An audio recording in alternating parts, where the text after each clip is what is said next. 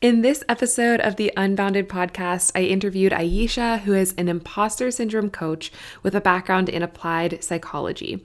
She helps female entrepreneurs crush imposter syndrome, overcome their self sabotage, and master online visibility by using proven psychology strategies and embodiment exercises. And in this episode today, we chatted all about overcoming imposter syndrome, building self confidence, and how to stop identifying with your negative thoughts and patterns.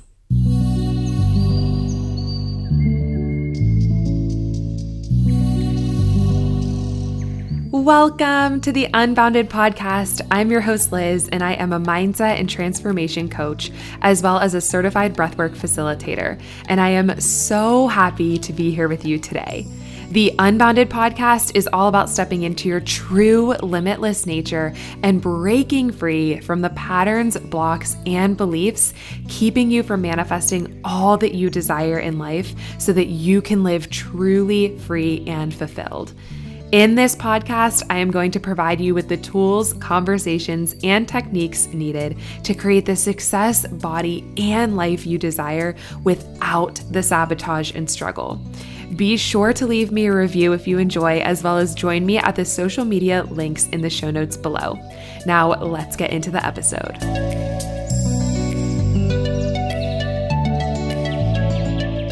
Hi, Ayesha. Welcome to the Unbounded podcast. Hi, thank you for inviting me.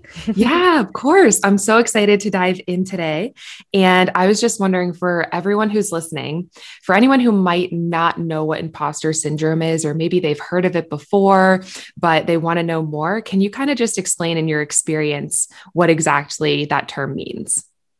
Um, so that's a really good question. Um, and honestly, it's it's such a a, a, term that that you hear a lot. It's it's such a such a trendy term as well at this yeah. point.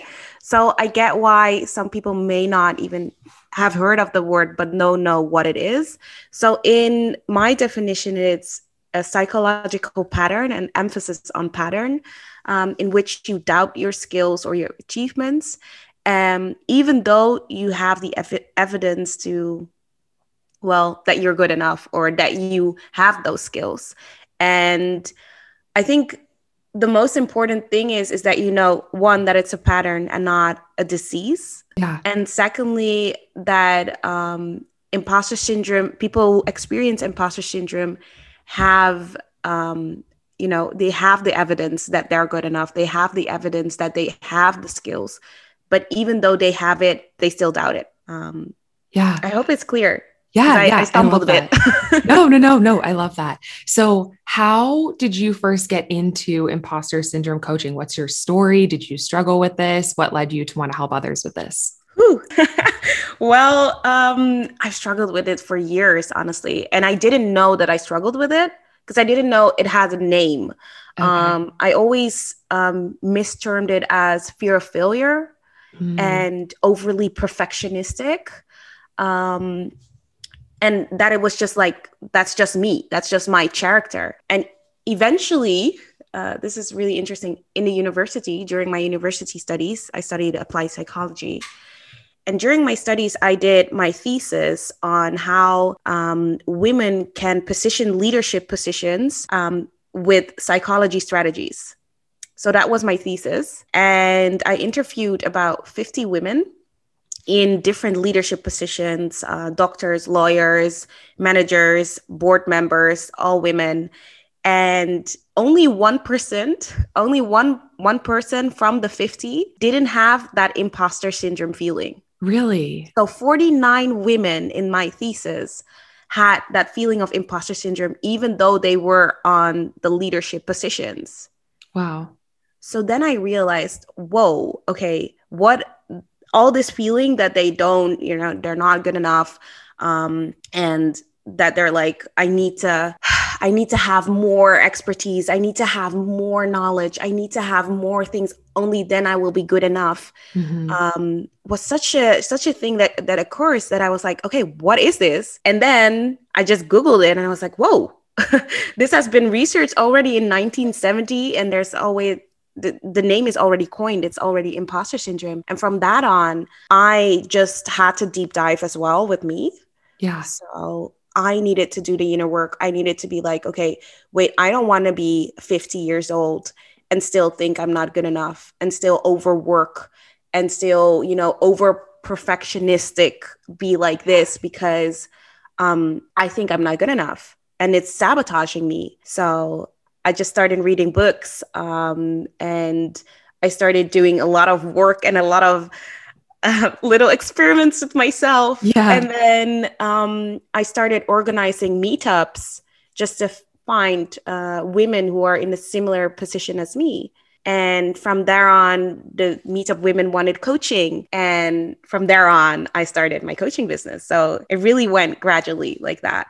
Yeah, I love that.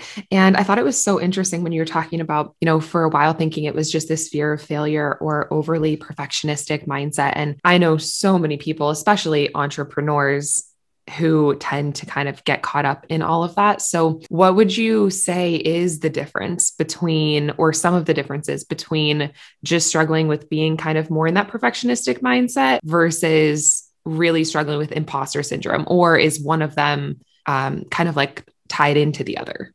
So I think both are tied into mm-hmm. imposter syndrome. So fear of failure and perfectionism is very common for people who experience imposter syndrome. And, um, you know, there are different types of imposter syndrome um, that's already been been researched but what you notice is that women and, and, i'm talking about women because i i solely work with women that's why okay, i'm talking yeah. about women but what i notice with women is that when they're only solely perfectionistic, they're nitpicking on details. Um, they still think they are good enough, but mm-hmm. they always have the strive to be better okay. or that it that it could be slightly better. When we're looking at like solely imposter syndrome, what you notice is that it's not only um, looking to go to something better it's it's constantly when there's an achievement task it's like oh shit i'm not good enough okay and with that thought, with the first thought, I'm not good enough, they become more perfectionistic. Mm-hmm. But if you're just solely perfectionistic, it's not that you don't think you're good enough. Sometimes you think you're good enough, but you just think, oh, this can be a bit better. And there's there's just a there's just a little difference in that. Yeah. And if we're looking at fear of failure, um, of course there's there's a layer of fear of failure but what you see with imposter syndrome as well there's a layer of fear of judgment there's a layer mm. of fear of mm. success there's all these different layers of fears what you don't see solely with just fear of failure so yeah. i think the difference with with those two things is that imposter syndrome is just like a stacker you know yeah. it's stacking all these different things and that's why um, a lot of people experience imposter syndrome for a longer period mm-hmm. because there's so many different factors on it that it's not just solely one problem it's it's a multitude of problems yeah that makes a lot of sense and how um how would you say that imposter syndrome affects women in their businesses, especially women who go into entrepreneurship? Because in some different areas, you know, moving, you know, quote unquote, up the rankings or yeah. uh, getting promotions and stuff like that, there are other people also involved in that. And so sometimes you're kind of forced to keep working your way up. Whereas when you're running your own business solely, I feel like a lot of times it's easier to hold yourself back even more because there's nobody else holding you accountable, no one pushing you. I don't know if that's been your experience working with clients at all, but how do you feel that imposter syndrome affects people, especially women in business? So I, I love how you how you um how you said that about there's no one else around there. They are doing it on their own, right? And yeah. they're um and what I notice is that often a lot of people who experience imposter syndrome are really bad bosses. And I'm gonna say mm. why because people okay. I, I, know people are like, I'm a bad boss. Yeah. Um but what they do is they are really critical to themselves. Mm-hmm. They're really critical. They're like, oh, I'm not good enough. Oh, I do this bad. Oh, I do that bad in their business, but they don't put themselves out of the comfort zone to learn and to change that thought. Mm. They don't give themselves the practical tools and the practical tips to change a different pattern. And that's what you see is that, um, you know, when you're in a company often, you get to get out of that comfort zone, but you get to work with other people in your frame and where you can look at, oh, wait, what I'm doing right now is actually maybe better, or this is actually really fixing on the requirements.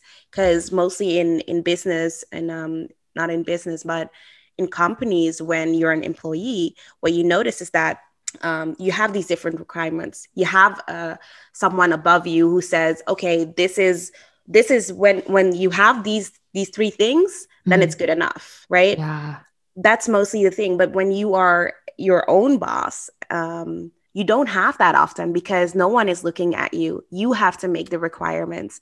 And i think that is where it goes wrong is that we don't set requirements. We don't measure um, what is good enough. And that's the first actually the first question i, I ask all my clients is um, on the scale to 1 to 10 what is good enough for you? When is something mm. good enough?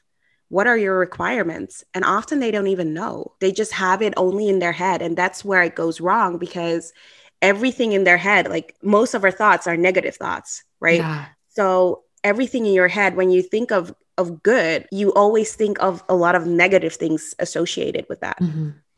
that is so interesting. And as you're saying that i'm sitting here and i'm just thinking to myself like wow like i actually don't even have that outlined in my own mind like exactly where that line is of what's good enough versus like when am I entering into more perfectionism or just these ideals that can't ever really be attained. So that's so interesting. And it's actually such a simple question, but so many people don't ever even ask no, themselves that. No. That's so interesting. Um, so, whenever it comes to imposter syndrome, what are some of those first steps that you do take clients through in really being able to work through that and start to build confidence in themselves? So, I have a really unconventional way of working with clients um, because imposter syndrome, a lot of things go back to your, childhood, right? Mm-hmm. Um, and I always say that um, people people think about traumas only about the big stuff like war or abuse Mm-hmm. And you have small traumas as well. And what I noticed with imposter syndrome, just with only my clients, um, is that they endured a certain trauma that make them fixate on being good enough. So if I'm talking, let, let me give an example. So I had one client uh, the other day, and she, I asked her like, what happened? When when did you know that you were good enough? Mm and she told me about the experience she had um, in her i think it's primary school in english yeah. um, in primary school and she had this uh, this this report that's on the end like they get like um the the the teacher tells you um their observations about the child. Yeah. And she thought she was a really assertive girl. Um, she was, uh, you know, having lots of friends. She was really nice that's what she thought but what the um, what the teacher told her on that document was that she was too bossy mm. and that she needs to change her behavior and when she heard that she was like wait in my mind i was good enough mm-hmm. in my mind i was doing all these great things and then hearing from that teacher um, that i wasn't you know that I wasn't good enough that i was too bossy even um, yeah. that i needed to change my behavior then when she heard that that that moment really shifted everything because on that moment she was like okay when when what is good and what is wrong mm-hmm. and constantly looking from other people to um to find out if they're good enough that's where imposter syndrome also really lies is that pattern where we with every task we do we we don't look at okay when is it when is it good enough for me we look at when is it good enough for someone else mm-hmm. and when we mm. do that we come in a danger zone because everybody has their own subjective thoughts around this so when I when I say this is good enough for me, maybe that's good enough is really different from you, right? Yeah. So what I do with my clients, um, I make sure that I I look at what did your parents teach you, what did your teachers teach you, because from one to seven years that are that is our foundation years. That are our foundation years for later on. I look at the small traumas that you've had and what impact that have made. And i also um, I use like methods like dancing and painting. I love that. Um, because I feel as if when we were looking at the subconscious, it's not only talking, right? Mm-hmm. Because what when we're talking, it's really a lot of conscious talking, right? You, you're a mindset coach, so you know. Yeah.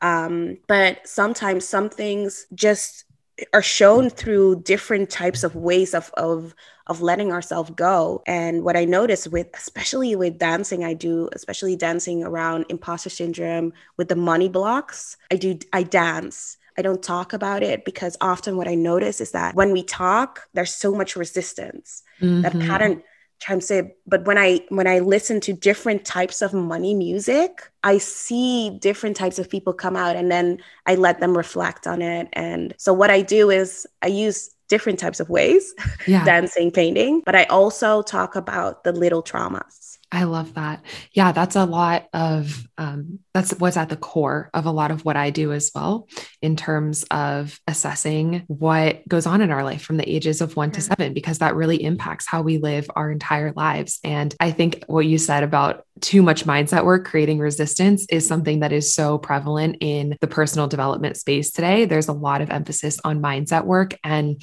there's something to be said about embodiment and allowing those feelings and emotions to flow in the body rather than just doing the mindset work. So, Ooh, where do you said that? yeah, where do you kind of um, draw that line as to like going into the mindset work versus not going in too far? Um, so, do you touch upon old stories that come up around money, or do you solely focus on the more embodiment aspect? So it depends per person. I'm um, I'm I'm a very intuitive person as well. Mm-hmm. So I know when I should, you know, go in there. Especially yeah. in the beginning, I feel as if you you really need to warm up people. Yeah. You can't expect them to be an open book from the get-go and especially with imposter syndrome as it is something that often people they normalize it right? They normalize the habit of thinking that you're not good enough. So mm-hmm. they go on with their lives and thinking it's not really a problem, right? But all these tiny things are happening. So what I always do in the beginning, I just warm them up. I just talk a bit just about them. I, um, you know, I let them reflect. So I, I just let them take charge in the beginning, and then later on, we're going deeper. And where I draw the line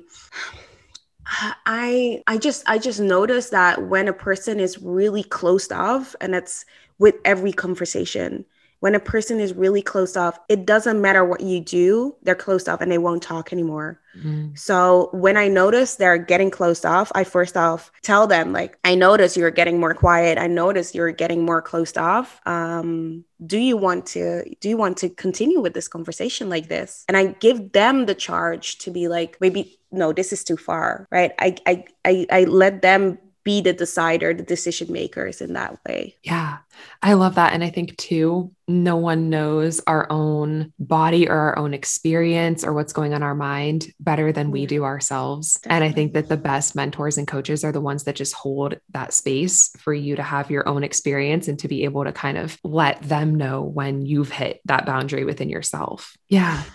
so I had a question that someone yeah. asked me whenever I announced that we were going to do this podcast, and it's about affirmations. So I saw that you talk about affirmations a lot on your page too. And this this is one of those things that I feel like some people are just teaching so like wrong that's creating a lot of resistance and some people are doing it so right and it's really beneficial. And i think the way that um, people go about affirmations can either create more tension and resistance or can really be one of those tools that just opens you up and expands you and helps you step mm-hmm. into your potential. So one of the questions that i got is is there a specific mantra or affirmation that one can keep repeating to overcome these fears? Um so I think with affirmations, I, I it's such a gray area, honestly. Um, yeah. But with affirmations, I, I, I feel as if the most impactful affirmations are the ones which are very simple. Mm-hmm. And I think um, for me, a lot with imposter syndrome is because we um, restrict ourselves, right? We have to be like this,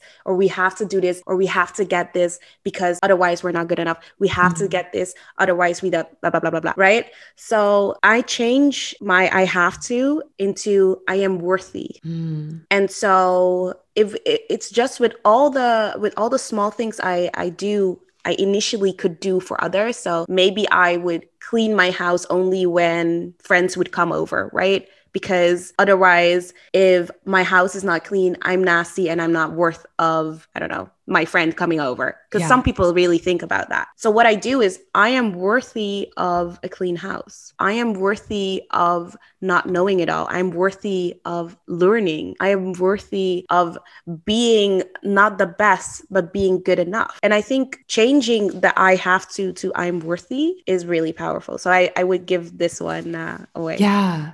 I really like that. And I see a lot of people utilizing affirmations kind of as a way to um, almost ignore their current experience. So, mm-hmm. for instance, in um, sort of like the body positivity realm or utilizing this in terms of healing your relationship to your body, almost denying how you really feel about your body, saying, like, I love my body, I accept my body, because that feels like that's what you're supposed to do. And from my experience working with clients, I've only ever seen that create lots of resistance and tension. So, do you have an opinion on that? Uh, I have many opinions on that. Go um, for it. Run with it. So, so I, I think actually it's such a bullcrap to be thinking that affirmations are um, the magic solution to everything. Mm-hmm. Mm-hmm. right it's it's really i always say that that whenever we look at words solely being like oh this is this is going to fix my life right now or yeah. this is going to fix my body if you look at your body and you're not happy with your body and it's really unhealthy don't lie to yourself and i yeah. feel like there's a difference between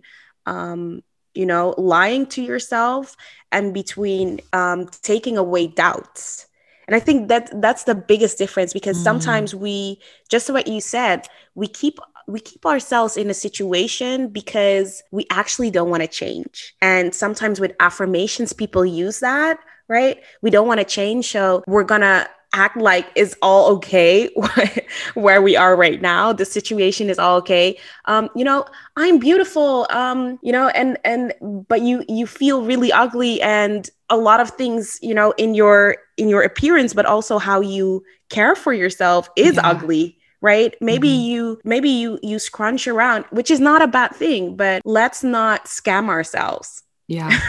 Let's yeah. not scam ourselves. So I, I love that you touched on that because oh. I, I, just I really don't like that when, yeah. when people do that. Yeah, it's a big problem and it's creating a lot of resistance and tension for people. Mm-hmm. And um, I don't know if you know the work of Alan Watts at all, but he has some quote, something along the lines of like whatever one genuinely feels is what is. And I love that because it's true. So oftentimes with affirmations, it's like we're trying to almost cover up what we actually feel underneath. And so long as we do that, it's just creating more resistance and more resistance and more resistance. And eventually everything comes up to be healed. And so I think it's always important to just kind of dig in when it's coming up rather than push it down. Um, yeah. But I love what you said about how we keep ourselves in a situation because we don't want to change. Do you want to dive into that a little more? Uh, yeah, of course. Um, there's, there's, by the way, I'm gonna, I'm gonna, um, uh, Alan, Alan Mask, was it? Oh, Alan Watts. Alan Watts. I'm gonna write that down later. But yeah. um yeah, there's there's um back to the change thing. There is this meme. I don't know if you've seen it, but there's a meme where there's a an audience. I see you smiling. Maybe you've seen it. There's an audience and there's um this man shouting, "Who wants change?" And then everyone's hands is up. Yes, I've seen, seen that. that. one. I've seen that. Yeah. And then um the other side is like, uh, "Who wants to change?" Mm. And like nobody's hands are up. Mm-hmm. And frankly, change is something really ugly. It's really scary. Change mm-hmm. is not mm-hmm. fun. mm-hmm. um, we've been glorifying growth as if it's something, you know, it's a candy we get out of candy shop. Mm-hmm. Um, growth and change is, you know, there's a lot of battles within that. Um, but you get so much back when you grow. Yeah. You know, it's first, it's it's during a rough path. It's it's it's acknowledging that your old you was not who you actually wanted to be, or maybe not the best way you should um, care for yourself or be. And I think with if we're, we're going back to imposter syndrome, why I think a lot of people stay also in that pattern is because it's just a nasty habit, right? Yeah. In in another way, it's kind of nice to always have to be like, oh, I'm not good enough. To always be like, I'm this I'm this person and I just don't take the responsibility. I'll, I'll just stay in this in this place. There's there's a certain comfort in that. Yeah. And I don't hear a lot of people talk about it, but in every position where it's um, you know, let, let me take away like being broke, right? Mm. There's a certain comfort and in in not having enough money because you know what? I don't have the responsibility to take care more of me. I don't have to res- the responsibility to, you know, um, make sure that I can contribute this money to a good cause. Like mm-hmm. if I'm mm-hmm. broke, I don't have this responsibility. Someone else needs to help me, and that's why uh, I'm. I know I'm going back to money mindset. yeah, no, but- bring it in, bring it in. people love people love the money mindset. but that's why I always, um, when people are are bashing, like are talking about rich people, like yeah, but you know what, money doesn't make you make you happy. You know what, um, those rich people are really arrogant, and those rich people are really cheap. Why why are you talking like you could be the rich people? You could be the rich person that isn't cheap. Mm-hmm. You could mm-hmm. be that rich person that gives value. And the more money you have, the more you can bring. But it, it also comes with a bit of responsibility. Yeah. And the same with change. When you change, that means sometimes that you have to go out of your environment. And my clients, what I always say is that look at your look at your environment because and it's not only like the the friends you are in Mm-hmm. I'm, I'm stating also like where you freaking live. Yeah. Look at where you live. Look at where um, where you look at online. What are the environments online that you search? Because often we don't like gossip or we don't like um, you know braggers, but we also always you know surround ourselves with braggers. Yeah. So, yeah. yeah. I think too, when you start that path of personal growth, so many different things in your life can change and unfold. Just like you said, friendships, relationships. It's one of those things that just becomes like a snowball effect and you start growing. And then it's like, oh my gosh, everything in my life is changing. And it's almost like that, that freeze mode where your body even has to catch up to the growth that you're experiencing. And I think people, underestimate what it really looks like to completely take charge of your life and take personal responsibility for it because our bodies sort of calibrate themselves in a certain place with you know what we experience in our life. And as we start to grow and change you feel that in your body too. You feel those moments of extreme discomfort and it really does feel like your body is trying to feel safe at this new level. Yeah. And i love you know everything you were saying about how growth doesn't always look like a beautiful process. It gets messy and we have to face those parts of ourselves that we don't always want to take a deeper look at. And I think there's a little bit of ego sometimes involved too, even in those stories, just like you were saying. And I have had so many clients in the past I've worked with who had these negative mind, um, money stories where their only experiences of people having money were negative ones. And so even though they want abundance, they want to live a life where they don't have to worry about money, a life where they are having to worry about that feels more safe to them than an abundant life because it's normal. It's what they know. Just like you said, there's less responsibility for them. And we do this in so many areas of our life without even realizing that we're doing it. Yeah. Yeah. So, um, I have something I really want to dive into with you. I saw on your Instagram you had a post um, and it said something along the lines of why being honest is actually hurting you. So mm-hmm. I would love for you to go into more detail about this and kind of explain how often we identify with our thoughts and why we don't want to do that. Oh, ooh. Oh, you dive deep in my uh yeah. my Instagram. yeah. Um, but yeah, why being honest is actually hurting you. I I made that post from um, noticing that a lot of people think that what they think are facts, mm-hmm. right? Their thoughts are fact. While in fact, most of our thoughts are opinions because most of our thoughts are subjective, right? We pick up something from the area we get it. Most of and and most of the time, the facts we pick up are the facts we pick up from online, and the facts we pick up from online are most of the time fake news. And again, that fake news is fake. So yeah. we then make a whole story and say to ourselves, this is this is reality, this is facts. Mm-hmm. And people pride themselves, right, in honesty. I'm an yeah. honest person. Um, and they are not often. Yeah. They are lying to themselves. And I, I, I also talk about with the with boundaries, that's also what I say. If you don't make a boundary to yourself, right? If you if you find it really hard to say no, oftentimes you're a liar. Why? Because you actually don't want to do it, mm-hmm. but you're mm-hmm. doing it to people please. Yeah. So in that way, you're lying to yourself. But in your head, you're like, I'm a kind person. I'm a giver. You know, we want yeah. to want to sugarcoat it. And with honest thoughts, actually making um, all the thoughts making look like it's it's real and it and it's and it's honest is so it's so it's so dangerous because mm-hmm. we can believe in in all these lies we make up and sometimes when we say it out loud we even call even call ourselves on the on the BS, right? Like, yeah. Wait, this is. did I just say that? yeah. Right. Sometimes we have that that we're like, uh, um, you know, I'm I'm really I'm really um because I I have some like most of the people I work with are actually they have a degree um they know what they're talking about and then I caught them and like you know I I don't really know that much about. Um, I've got this client about uh, nutrition, a nutritionist. I don't know about a lot about nutrition, and I'm like, really? You studied? You studied for freaking years? You yeah. don't know a lot about nutrition? Yeah. You know, they're but they they talk to themselves so much. They they compare themselves so much, so they they think that is that is a reality. That mm-hmm. is the honest truth, and it's not. Yeah. And I think too, when it comes to like fear of failure, having mm. a fear come up versus allowing that fear to be your identity, like really identifying with that fear and believing to your core that you are that thing. So if you're afraid of being, you know, unworthy of your desires or the life you want for yourself, I think we all have fears like that that rise up from time to time. But just like you said, it, it's just a thought. It's the moment we identify with the thought that we start to run into trouble. Yes. Definitely. Yeah.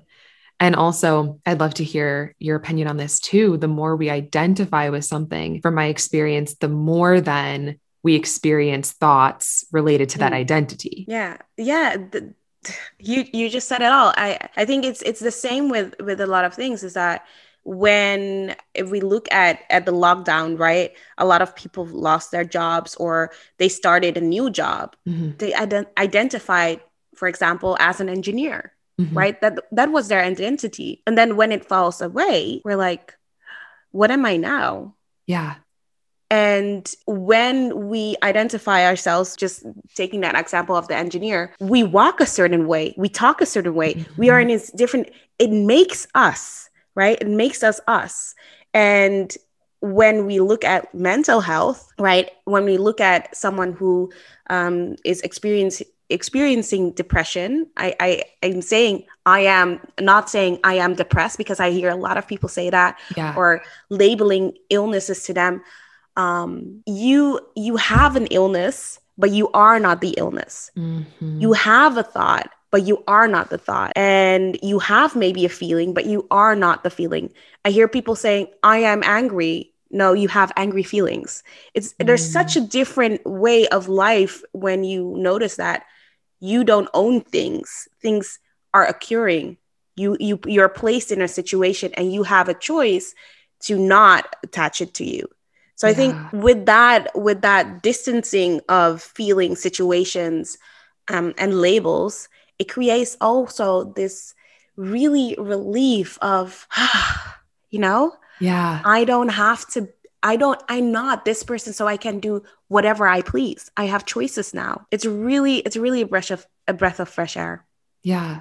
I love what you said about not even identifying with anger as like, I am angry. And I've thought about it before in terms of not saying I am anxious or I am depressed. There was a time in my life where I really struggled with anxiety and mm-hmm. not identifying with it definitely was a huge step for me in releasing that identity and releasing that struggle. Of course, I did a lot of other work around that too, but that was for sure a piece. And it's just so interesting. And I think anyone who is listening to this should kind of give themselves a little experiment and just go an entire day taking whether it's a mental note or an actual note in your phone or something, every time you catch yourself identifying with an emotion or a thought and just see how much we identify with every single day because it's so much. And so oftentimes it's all subconscious. Such a good tip. That's such a great one. Yeah. Uh, so I'm just curious, what does it look like when you're quote unquote healed from imposter syndrome? Is that something that you ever reach a certain level where you don't struggle anymore? Or is this something that you develop tools and skills to sort of cope with your whole life? So, um, I believe that that in every situation when we're talking about habits, and especially with imposter syndrome, as it's it's something that mostly goes on for from ages like it, there's always a gap right but when there's a, a certain trigger it comes back okay so i i would say that when you're quote unquote healed mm-hmm. um, the first thing that you notice is that you don't downplay yourself anymore you know you don't say that when when you get something and when when you get a success you don't say oh that might be luck or um that's someone else or you know mm. this time um I, I prepared super much right so you you notice those differences but also what you notice is that you don't overwork as much or you mm. don't and and you less procrastinate. That's what i see as well. So there's all these the the extra things what I, what I said in the beginning right? The stackable things you see that slowly disappearing or unnoticeable anymore. And what I a- actually teach always is that you get the tools right? You get the okay now I can snap back. And it's the same with um I don't know some people are like nail biters right yeah you have nail biters and they can stop for a while, but then something happens and they're really comfy and they're and then you see them nail biting again. Mm. And that's because there's just a trigger again. And then they need to remind themselves, oh wait, maybe something happened with their nails. Maybe it they they really ripped it off and they're like, oh, I don't want to have that anymore. And they stop. So just a just a quick little little example, but when you're quote unquote healed, you will notice that yes, it comes back. It can still come back. But whenever it happens, you're like, wait, this is not me. Um, I am good enough. Um, and you notice also with, especially with boundaries, you know, a lot that you you stayed more boundaries because you know, like you can't get away with this now anymore. Yeah. You know, because you see yourself clearly. So yeah, yeah, I love that. And I think that's kind of how it is when it comes to overcoming anything in life, whether it's anxiety or depression or whatever it might be. We do still have those moments where little old triggers come back up and we have to kind of settle back into that new self that we've created and handling that situation in the way that we know we now know how to. Yeah. Yeah. So this has been awesome. And I think it's been super helpful for anyone who's struggling with imposter syndrome. So, do you have any um, last minute bits of advice or anything else that you want to touch on at all um, in terms of imposter syndrome or feel of fear of failure? Yeah. Um, I think the first thing when we're talking about, because we snapped in with the business owners, right? The entrepreneurs. Yes. Um, one of the biggest things you can do is ask this question when you get clients, customers, whatever. Um, before they start working with you, ask them, what do you have doubts about with me? And this is such a question which is so simple, yeah. but most people won't ever ask because they're like, oh, uh, I know that I'm not really good enough. What will they, you know, the opinions, the judgments, but when you ask those questions, and then later on, when you're done with working with them and ask them, how did I got these doubts away from you? Um, you can see like, oh, this is again this extra um, reminder that I have the results. This is again that someone can doubt me and still I can prove this and show them, you know, without even overworking. Yeah. This is just subtle things that people notice or subtle things that people say, like, oh, yeah, um, oh, now because most of the times when people want to work with me, um, their doubts or their objections is money. Yeah. And then after when they worked with me, they say, you know, it was totally worth it. Um, I've got I've got to know myself way more. Um, I've just seen myself uplift more, and they they just come up with all these extra things that effects that I I presumably give, and I'm like, whoa, okay, I didn't know this about me, but now I know. And I know how it feels with me. And I know with my other clients how really it made them more secure and more confident about, yeah. you know, their assets. And I think the second thing is, especially with fear of failure, is make failing your hobby. Mm. And um, I was once interviewed for an article, and they were like, what you teach women how to get over fear of failure by failing that's crazy yeah.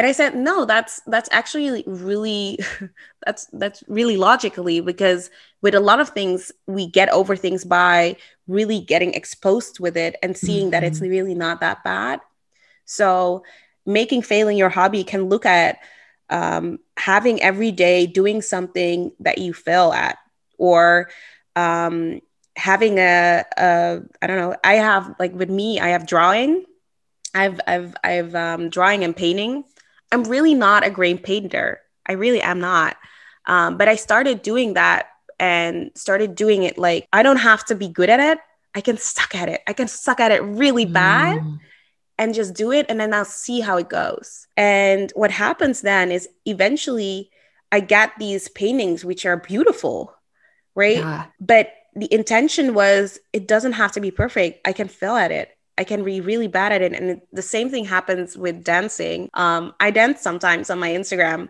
Yeah. I have no rhythm. you no fooled rhythm. me. I have I have I've literally no rhythm, but I dance because um, I don't mind anymore. And I started doing that. And then I got asked to, um, for a samba gig. I was, yeah, I was dancing on the street. And then somebody asked me, like, um, you know, would you be interested in, into dancing samba? I was like, yeah, yeah, cool, cool. Why not? Right. In the yeah. failing mode. And then I even eventually even became like a professional samba dancer. No way. And I got paid for samba dancing. No way. yeah. And I don't even have rhythm. I, yeah. I, I, actually, I'm, I'm really not that good, but I still get these opportunities um, because I embrace failing. Mm-hmm. I embrace being bad at something. And I think that's the key thing that if, if you're walking away from this podcast, understand that you don't have to be great at everything. I, I don't know why it's everywhere glorified, yeah. but you can be bad at something and that's still good enough. Yeah. Yeah. So, and it's still fun. What is your tip, by the way?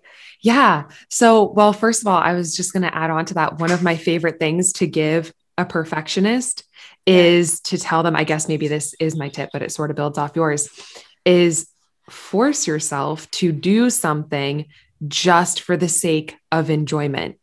Yeah. So, whether that is painting or building something or dancing or playing a sport mm-hmm. or creating something, perfectionists try to do every single thing perfectly. Yeah. And so when you just do an activity, giving yourself permission to just have fun with it, that yeah. starts to break down that need to always be perfect. And I know I struggled with perfectionism for a long time. And even just allowing myself to do something for the sake of it mm-hmm. just being fun was like the most uncomfortable feeling ever for me in my body. Cause every single single thing that I did always needed to be perfect. So putting yourself outside that comfort zone, allow yourself to play more, allow yourself to have more fun and just not take life so seriously. Cause we do, we take life so seriously. And it really does get to be so fun when we just let it be. Oh, I love that one. Yeah. Don't take it so seriously. Yeah, exactly. So Let simple. It, so simple. So simple. Not always as easily done. Yeah. yeah. So, who do you currently serve? What do you currently offer, and where can people come find you if they want to work with you? Okay. So, um, I, at this moment, I only work with female entrepreneurs and only knowledge based female entrepreneurs. So if you have um, branding, or you're a branding coach, a consultant, or um, just something about knowledge based, because I feel as if imposter syndrome is especially hitting people who have, you know, are highly intelligent, uh, have a degree, um, and have an expertise. I like to work with them and uh, I offer now one on one coaching. And I only have two spots open for one on one coaching. So I do that three month programs where I really help you crush imposter syndrome and you know online master online visibility and i'm starting a mastermind soon awesome. with yeah with only four women so four female entrepreneurs and what i do with them is that um, you get an accountability partner. So that's why I have four. And mm-hmm. it's really intimate. So I really find that very needed because imposter syndrome is something where we talk about the small traumas, what I said about, mm-hmm. and I need you to have a safe space. So that's why it's just a small mastermind. Yeah. Um, and you can find me on Instagram, Ayesha Noelle. And then I'll, if you DM me level up, I'll give you all the details. Awesome. And I will put all of the links. I'll put the links to your Instagram if you have a website, anything like that. I yeah. will share all of that in the show oh. notes below. But thank you for being here today. This was awesome. And yeah, if anyone is struggling with imposter syndrome, head right on over to her Instagram right away. She's only got a few spots available. yeah. Thank you. Thank you yeah. so much for having me. And uh, I really enjoyed this conversation, by the way. Yeah, me too. Thank you.